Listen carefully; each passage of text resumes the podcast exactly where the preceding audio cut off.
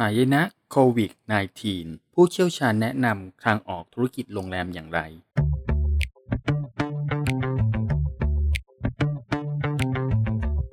สวัสดีครับ วันนี้มาพบกับผม แอดมินโทนี่ที่ไม่มีใครสอนกูสอนพอดแคสต์ การตลาดโรงแรมยุคใหม่ Drive ด้วย Data สวัสดีครับเพื่อนๆ วันนี้ก็จะมาพูดถึงทางออกของธุรกิจโรงแรมจากวิกฤตไวรัสโคโรนาหรือ โควิด -19 กันนะครับ ที่เกิดผลกระทบต่อธุรกิจโรงแรมไทย โดยมีผู้เชี่ยวชาญทางด้าน Revenue Management จาก Cornell University ได้ให้ข้อแนะนำนะครับ โดยอิงผลจากการวิจัยที่ได้เกิดขึ้นในอดีต จากพิษเศรษฐกิจต่างๆ ในรอบ 10 ปีที่ผ่านมา โดยมีผู้ที่ให้ความคิดเห็นเอาไว้กว่า 900 คน และได้เห็นข้อมูลเชิงลึกจากความเห็นเหล่านั้นมากมายนะครับ แม้ว่าเวลาจะแตกต่างกันถึง 10 ปีก็ตาม ก็ยังสามารถนำไปปรับใช้ได้อยู่ จนถึงทุกวันนี้คำแนะนำที่น่าสนใจที่สุดก็คือ การให้ธุรกิจโรงแรมเตรียมตัวและวางแผนว่าจะรับมืออย่างไรกับสถานการณ์โควิด -19 ที่จะเกิดขึ้น โดยมีคำพูดหนึ่งเกิดขึ้นว่า มันไม่มีอะไรเร็วเกินกว่าที่คุณควรเตรียมตัวเอาไว้ เพื่อที่จะสามารถตอบสนองเหตุการณ์ที่อาจจะเกิดขึ้นในระยะเวลาอันสั้นได้ ถึงเวลาที่จะต้องวางแผนแล้วล่ะครับ ธุรกิจโรงแรมควรคิดเอาไว้สำหรับแผนระยะยาว โดยแผนนั้นนะครับ ควรจะต้องส่งผลต่อความพึงพอใจของลูกค้า ของพนักงาน แล้วก็ภาพลักษณ์ของโรงแรมในระยะยาวด้วย ถ้าขาดมุมมองในระยะยาวแล้ว อาจจะต้องมีผลที่จะต้องมีการชดเชย ในส่วนของความพึงพอใจของลูกค้า และพนักงานด้วยผลกำไรที่แสนเจ็บปวดในอนาคต โดยมีผู้ได้ให้ความคิดเห็นเอาไว้ว่า การประคับประคองภาพลักษณ์ของแบรนด์ ให้อยู่คงเส้นคงวาไปพร้อมกับกลยุทธ์ด้านราคา โฟกัสเป้าหมายระยะยาวเอาไว้ ก็อดทนอยู่ไปกับมันสักระยะหนึ่ง ก็น่าจะได้ผลลัพธ์ที่ดีกว่า สิ่งที่ได้พบจากการวิจัยในครั้งนี้ก็คือ 1. อย่าตื่นตระหนกตกใจเกินควร 2. ระวังเรื่องคิดอะไรไม่ออก ก็ลดราคา 3. อย่าตัดงบประมาณด้านการตลาด 4. พิจารณาแนวทางการตลาดอื่น ๆ 5. พิจารณาแนวทางราคาเฉพาะกลุ่ม 6. รักษาคุณภาพการบริการ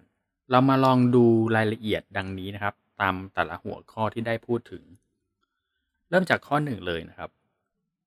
อย่าตื่นตระหนกเกินควรนะครับ อย่าแพนิคนั่นเอง ควรอยู่ในความสงบและมองหาทางออกด้านอื่น ๆ เอาไว้นะครับ อย่าเอาความสำเร็จของธุรกิจโรงแรมในอดีต มาเปรียบเทียบกับช่วงวิกฤตที่มันเกิดขึ้น คือควรคิดให้มากนะครับในเรื่องของแผนระยะยาวเอาไว้ ในส่วนนี้ผมขอเพิ่มเติมในจุดนี้ว่านะครับ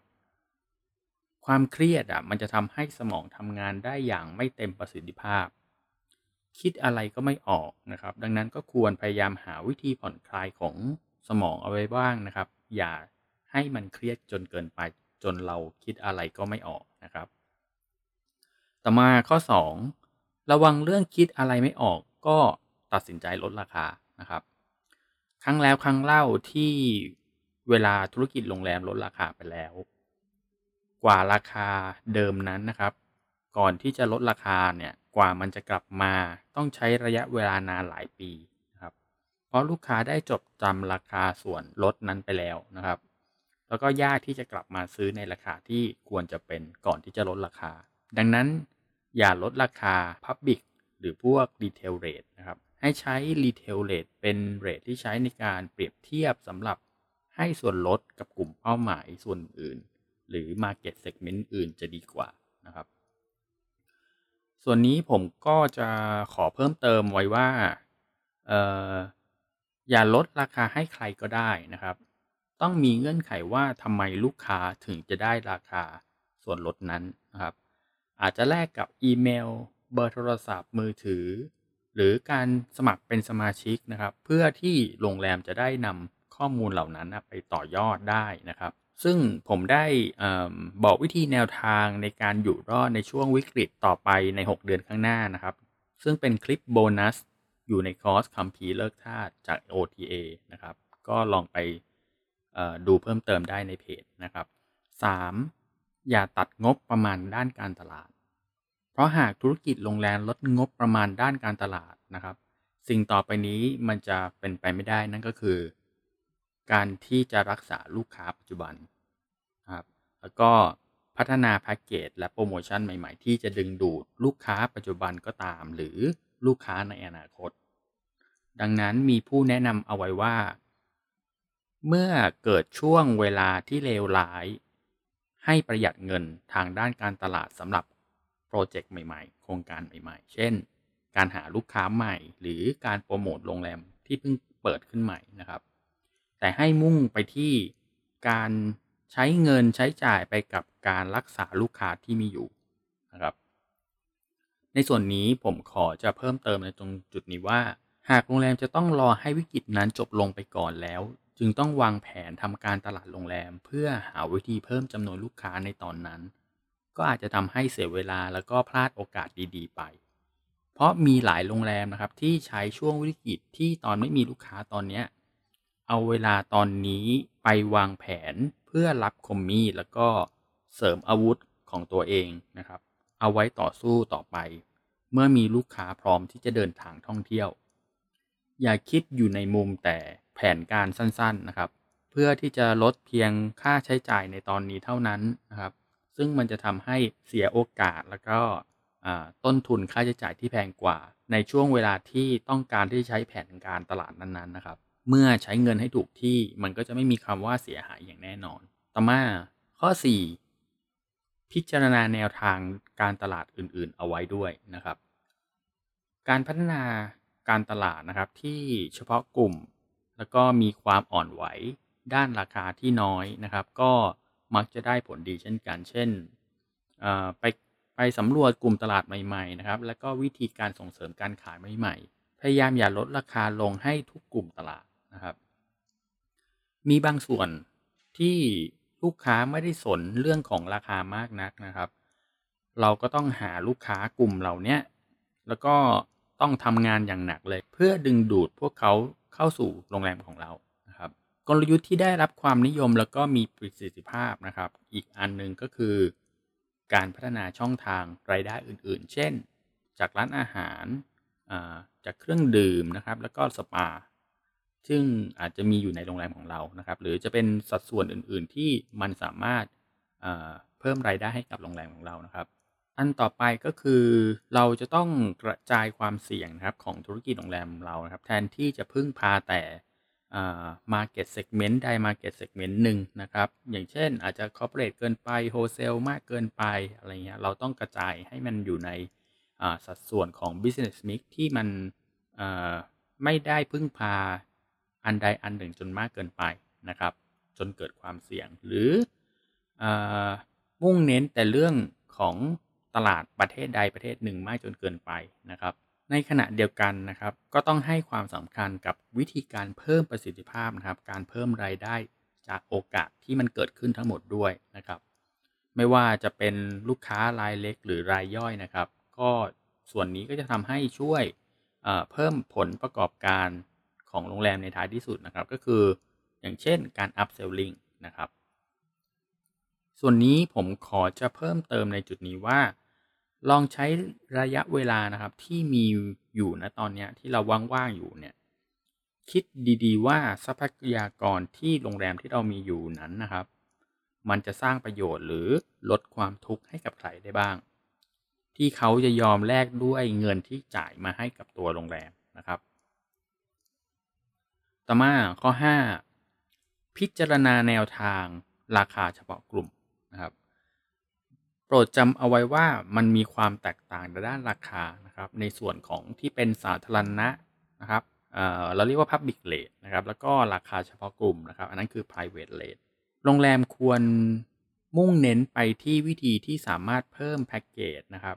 ที่สามารถเพิ่มมูลค่าให้กับลูกค้าโดยที่โรงแรมไม่ต้องเสียต้นทุนอะไรมากมายจนเกินไป พิจารณาข้อเสนอแนะนะครับ เช่น พยายามรักษา ราคาเดิมของโรงแรมเอาไว้นะครับ ราคาเดิมนั่นหมายถึง สมมติว่าเคยขายอยู่ที่ 5,000 บาท ก็พยายามขายที่ราคา 5,000 บาทนะครับ หากลุ่มตลาดใหม่ ๆ ที่จะสามารถตอบสนองนะครับกับราคานั้นได้นะครับ โรงแรมเรามีอะไรบ้างที่จะสามารถขายในตรงที่ราคา 5,000 บาทนะครับ แล้วก็เพิ่มมูลค่านะครับให้เขาให้ให้กับเรทตรงนี้ไปนะครับ ในอดีตเราอาจจะขายค่า ห้องแล้วก็อาหารเช้าที่ 5,000 บาท แต่ต่อไปเนี้ยเพื่อเพิ่มมูลค่าให้กับสินค้าของเราเราอาจจะจำเป็นจะต้องใส่ในส่วนที่อาหารเย็นเข้าไปที่โรงแรมเรามีอยู่แล้วนะครับ หรือสปาโรงแรมมีอยู่แล้วนี่ครับ ให้อยู่ในเรทตรงนี้ด้วยนะครับ แต่ยังคงเก็บมูลค่าการใช้จ่ายของลูกค้าอยู่ที่ 5,000 บาทเหมือนเดิมนะครับ คือต้นทุนลูกค้า อาจจะมีอยู่ที่ 5,000 บาทนะครับ แต่ลูกค้าสามารถได้รับประสบการณ์แล้วก็คุณค่าทางสินค้าเนี่ยที่โรงแรมให้เนี่ยเกินกว่า 5,000 นะครับ หรืออาจจะใช้ในเรื่องของโปรโมชั่นทางออนไลน์นะครับ การ distribution channel ที่มันไม่เคยมีเหมือนที่เราไม่เคยใช้มาก่อนนะครับ เช่น Secret Hotel นะครับ ก็ลองไปพิจารณาดูว่าสามารถทำได้หรือเปล่านะครับ เพราะว่าในส่วนนี้มันก็จะไม่มีผลด้านลบต่อเรื่องของกลยุทธ์ด้านราคามากมายนะครับ เพราะว่าลูกค้าไม่รู้ว่าโรงแรมที่จะพักนั้นเป็นโรงแรมอะไรนะครับ เพียงใช้ราคาตรงนี้เป็น Secret Deal สำหรับโรงแรมเท่านั้นนะครับ ส่วน value added นะครับที่บอกว่าให้เพิ่มเข้าไปในในในในส่วนของห้องพักนะครับก็คืออสมมติว่าใน 1 ชั่วโมงของลูกค้าเนี่ยในการนวดลูกค้า ตีมูลค่าเอาไว้ลูกค้ามีความรู้สึกว่ามูลค่ามันอยู่ที่ 1,000 บาทนะครับ แต่จริงๆแล้วต้นทุนของการนวด 1,000 บาทนั้นของโรงแรมนั้นก็อาจจะมีต้นทุนเพียงแค่ 3-400 บาทอะไรประมาณนี้นะครับ ดังนั้นการให้ value added อะมันจะมีประโยชน์นะครับ ในเรื่องของอมูลค่ามากกว่าที่จะไปลดราคาเลยนะครับ ดังนั้นนะครับก็ควรที่จะมุ่งเน้นไปที่การพัฒนาแพ็กเกจนะครับที่ สามารถลอกเลียนแบบได้ยากนะครับที่เป็นเอกลักษณ์ของตัวโรงแรมของเราเองนำมาใช้จะดีกว่า ในส่วนนี้ผมขอแนะนำเพิ่มเติมนะครับว่า ราคาสาธารณะหรือ Public Rate เนี่ยก็คือใครๆก็สามารถจองได้ไม่มีเงื่อนไขมากมาย แต่ราคาเฉพาะกลุ่มที่มีเอาไว้กลุ่มคนที่จะต้องมีโปรโมโค้ดหรือว่าวอลเชอร์หรือบัตรสมาชิกเพื่อยืนยันสิทธิ์การได้ลดส่วนลดเนี่ย หรือราคาพิเศษนั้นๆ ซึ่งไม่มีใครๆก็รับได้นะครับ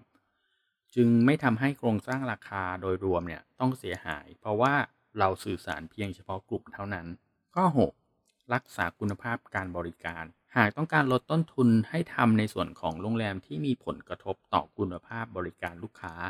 และภาพลักษณ์ของโรงแรมให้น้อยที่สุดนะครับ ก็คืออย่าลดมาตรฐาน แต่เพิ่ม ในส่วนของมูลค่าเพิ่มให้กับลูกค้านะครับ แขกอ่อนไหวต่อการเปลี่ยนแปลงมากนะครับ ในเรื่องของการบริการ เหตุการณ์ที่ไม่ดีมันไม่ได้อยู่ถาวรนนะครับ แต่การบริการที่ทำให้รู้สึกไม่ดีต่อลูกค้านั้นนะ่ะมันอาจจะใช้ระยะเวลาที่นานกว่านะครับในการกู้สถานการณ์ ความรู้สึกดีๆ ของลูกค้ากลับมา ถ้าคิดเอาแต่ที่จะตัดในเรื่องของต้นทุนเพื่อประหยัดเงิน หากความพึงพอใจของลูกค้าแล้วก็คุณภาพของการบริการได้รับผลกระทบในทางลบเนี่ยมันจะเป็นการยากกว่านะครับที่จะรักษาคุณภาพหรือว่ารักษาแขกปัจจุบัน แล้วก็ดึงดูดแขกใหม่ หลังจากที่เศรษฐกิจที่มันย่ำแย่นะครับ หรือวิกฤตต่างๆมันจบลง อย่าตัดราคาค่าใช้จ่ายนะครับ ในการบริการที่มีคุณภาพนะครับ มันก็โอเคอยู่ที่จะ ทำราคาให้ลดลงนะครับ แต่ข้อกำหนดขอบเขตของตัวเองเนี่ยมันก็ต้องมีจำกัดนะครับ ว่าจะลดไปถึงจุดไหนนะครับที่จะไม่ทำให้เสียโอกาสนะครับ ต่อไปเมื่อเราต้องการทำให้ราคาขายหรือ ADR นะครับ กลับขึ้นมาอีกครั้งในปีต่อไป ส่วนนี้ผมขอจะเพิ่มเติมในจุดนี้ว่านะครับ ลูกค้าส่วนใหญ่ที่ใช้บริการโรงแรมนะครับ ก็มักจะใช้บริการโรงแรมที่ใกล้เคียง หรือเหมาะสมกับคุณภาพชีวิตไลฟ์สไตล์ของตัวเองนะครับ ดังนั้น ความชัดเจนของคุณภาพของแบรนด์นั้นนะครับ มันเป็นสิ่งสำคัญมากกว่าในด้านของราคา ราคาสามารถจะปรับเปลี่ยนยังไงก็ได้เท่าไหร่ก็ได้นะครับ แต่คุณภาพจะต้องยืนอยู่ตามภาพลักษณ์ของบริการนั้นๆ ที่ได้ให้คำมั่นสัญญากับลูกค้ากลุ่มนั้นเอาไว้นะครับ การที่มีกลุ่มเป้าหมายที่สามารถจ่ายเฉลี่ยคืนละ 5,000 บาทนะครับ เปรียบเทียบกับอีกกลุ่มหนึ่งเมื่อเมื่อเราลดราคานะครับให้เหลือ 2,000 บาทเนี่ยเราก็จะได้กลุ่มเป้าหมาย ที่เป็นชั่วคราวที่สามารถจ่ายเพียงคืนละ 2,000 บาทนะครับ เพิ่มขึ้นมาก็จริง แต่พอสถานการณ์เลวร้ายเนี่ยมันกลับมาสู่เป็นปกติเนี่ยลูกค้า 2,000 บาทนี้ก็ไม่สามารถนำกลับมาใช้บริการที่มันมีมูลค่า 5,000 บาทได้นะครับ แล้วมันจะดีกว่าไหมครับ ถ้าลูกค้าที่สามารถจ่ายได้คือละ 5,000 บาทนะครับ แต่ลูกค้าได้รับมูลค่าที่มันเกินกว่า 5,000 บาทนั้น นะครับโดยการใช้ value added เนี่ยเช่นการเพิ่มอาหารเย็นเเครื่องดื่มหรือสปาอะไรแต่มูลค่ารวมเนี่ยลูกค้ารู้สึกได้ว่ามันเกินกว่า 5,000 บาท อาจจะไปที่ 8,000 บาทหรือ 10,000 บาทก็ตามนะครับแต่ลูกค้าก็ยังมีกำลังที่จ่ายอยู่ที่ 5,000 บาทนะครับอย่างน้อย 5,000 บาทอยู่นะครับซึ่งลูกค้าอพอได้ข้อเสนอส่วนลดที่มันไม่อาจจะปฏิเสธได้ง่ายๆนี่ครับเมื่อสถานการณ์กลับมาเป็นปกติ ลูกค้ากลุ่มที่จ่าย 5,000 บาทได้ ก็ยังสามารถกลับมาใช้บริการโรงแรมของเราได้เหมือนเดิมถูกต้องไหมครับ พึงรับรู้ไว้เสมอนะครับว่า จากที่ได้วางแผนแล้ว และได้นำปฏิบัติตามกลยุทธ์ที่ได้ตึกตองมาแล้วเนี่ย อย่าตื่นตระหนกตกใจเกินควร คิดให้รอบคอบ แล้วก็ดำเนินต่อไปนะครับ อย่างเป็นระบบ แล้วสถานการณ์ของคุณก็จะดีขึ้นเองนะครับ ส่วนนี้ผมขอจะสรุปเติมท้าย ตรงนี้ว่านะครับหากเจ้าของโรงแรมไม่สามารถดำเนินการต่อได้นะครับ ถ้าไม่มีไรายได้ในระยะเวลา 6 เดือนข้างหน้านี้จากโควิด -19 ก็ไม่ควรจะใช้จ่ายอะไรไปมากกว่านี้ในช่วงนี้นะครับ ก็แนะนำว่าเตรียมหาธุรกิจอื่นทำจะดีกว่านะครับ เพราะว่าเมื่อเทียบกับช่วงระยะเวลาที่เปิดโรงแรมใหม่ ๆ นะครับ แล้วก็ไม่สามารถดำเนินธุรกิจต่อได้ เพราะว่าลูกค้าน้อย ช่วงเปิดโรงแรมใหม่ๆนะครับสัก 6 เดือนนะครับ ซึ่งระยะเวลาเนี้ยมันเป็นระยะเวลาที่ใกล้เคียงกัน 6 เดือนใกล้เคียงกันนะครับจะต้องมีเงินหมุนเวียนธุรกิจสักประมาณหนึ่งเลยนะครับ แต่ว่าหากประเมินแล้วว่าพอจะไปต่อได้นะครับ โดยที่ไม่มีรายได้เข้ามา 6 เดือนนับจากเนี้ยแนะนำให้ศึกษาการปรับตัวนะครับของโรงแรมทางภาคใต้ของไทยเนี่ยว่าช่วงโลเนี่ย เขาอยู่กันได้อย่างไรนะครับ ก็น่าจะเห็นภาพมากขึ้นว่าจะทำอะไรต่อไปดีนะครับ ไม่ต่างอะไรกับชาวประมงครับที่จะต้องซ่อมเรือซ่อมอวน เครื่องมือหากินนะครับ อยู่บ้านในช่วงมรสุมนะครับ เพื่อเตรียมพร้อมจะไปหาปลาให้ได้ผลลัพธ์ที่คุ้มค่าที่สุดนะครับ ในการออกเรือในครั้งต่อไปในแต่ละครั้งนะครับ หรือโรงแรมทางภาคใต้เนี่ยเขาก็จะ จัดฝึกอบรมพนักงานนะครับเพื่อเตรียมความพร้อม เมื่อชายหาดขาวน้ำทะเลสวยใส แล้วก็นักท่องเที่ยวกลับมาพัก ก็จะดึงเงินจากกระเป๋าเงินลูกค้าให้มาได้มากที่สุดนั่นเองนะครับ เพื่อให้ไม่พลาดกับ Data การตลาดโรงแรมยุคใหม่ในตอนถัดไป สามารถติดตามได้ที่ Facebook Fanpage YouTube หรือช่องทางพอดแคสต์ในช่องทางที่สะดวกได้เลยนะครับ ขอบคุณครับสำหรับการติดตามในวันนี้ แล้วพบกันใหม่ ผม แอดมินโทนี่ สวัสดีครับ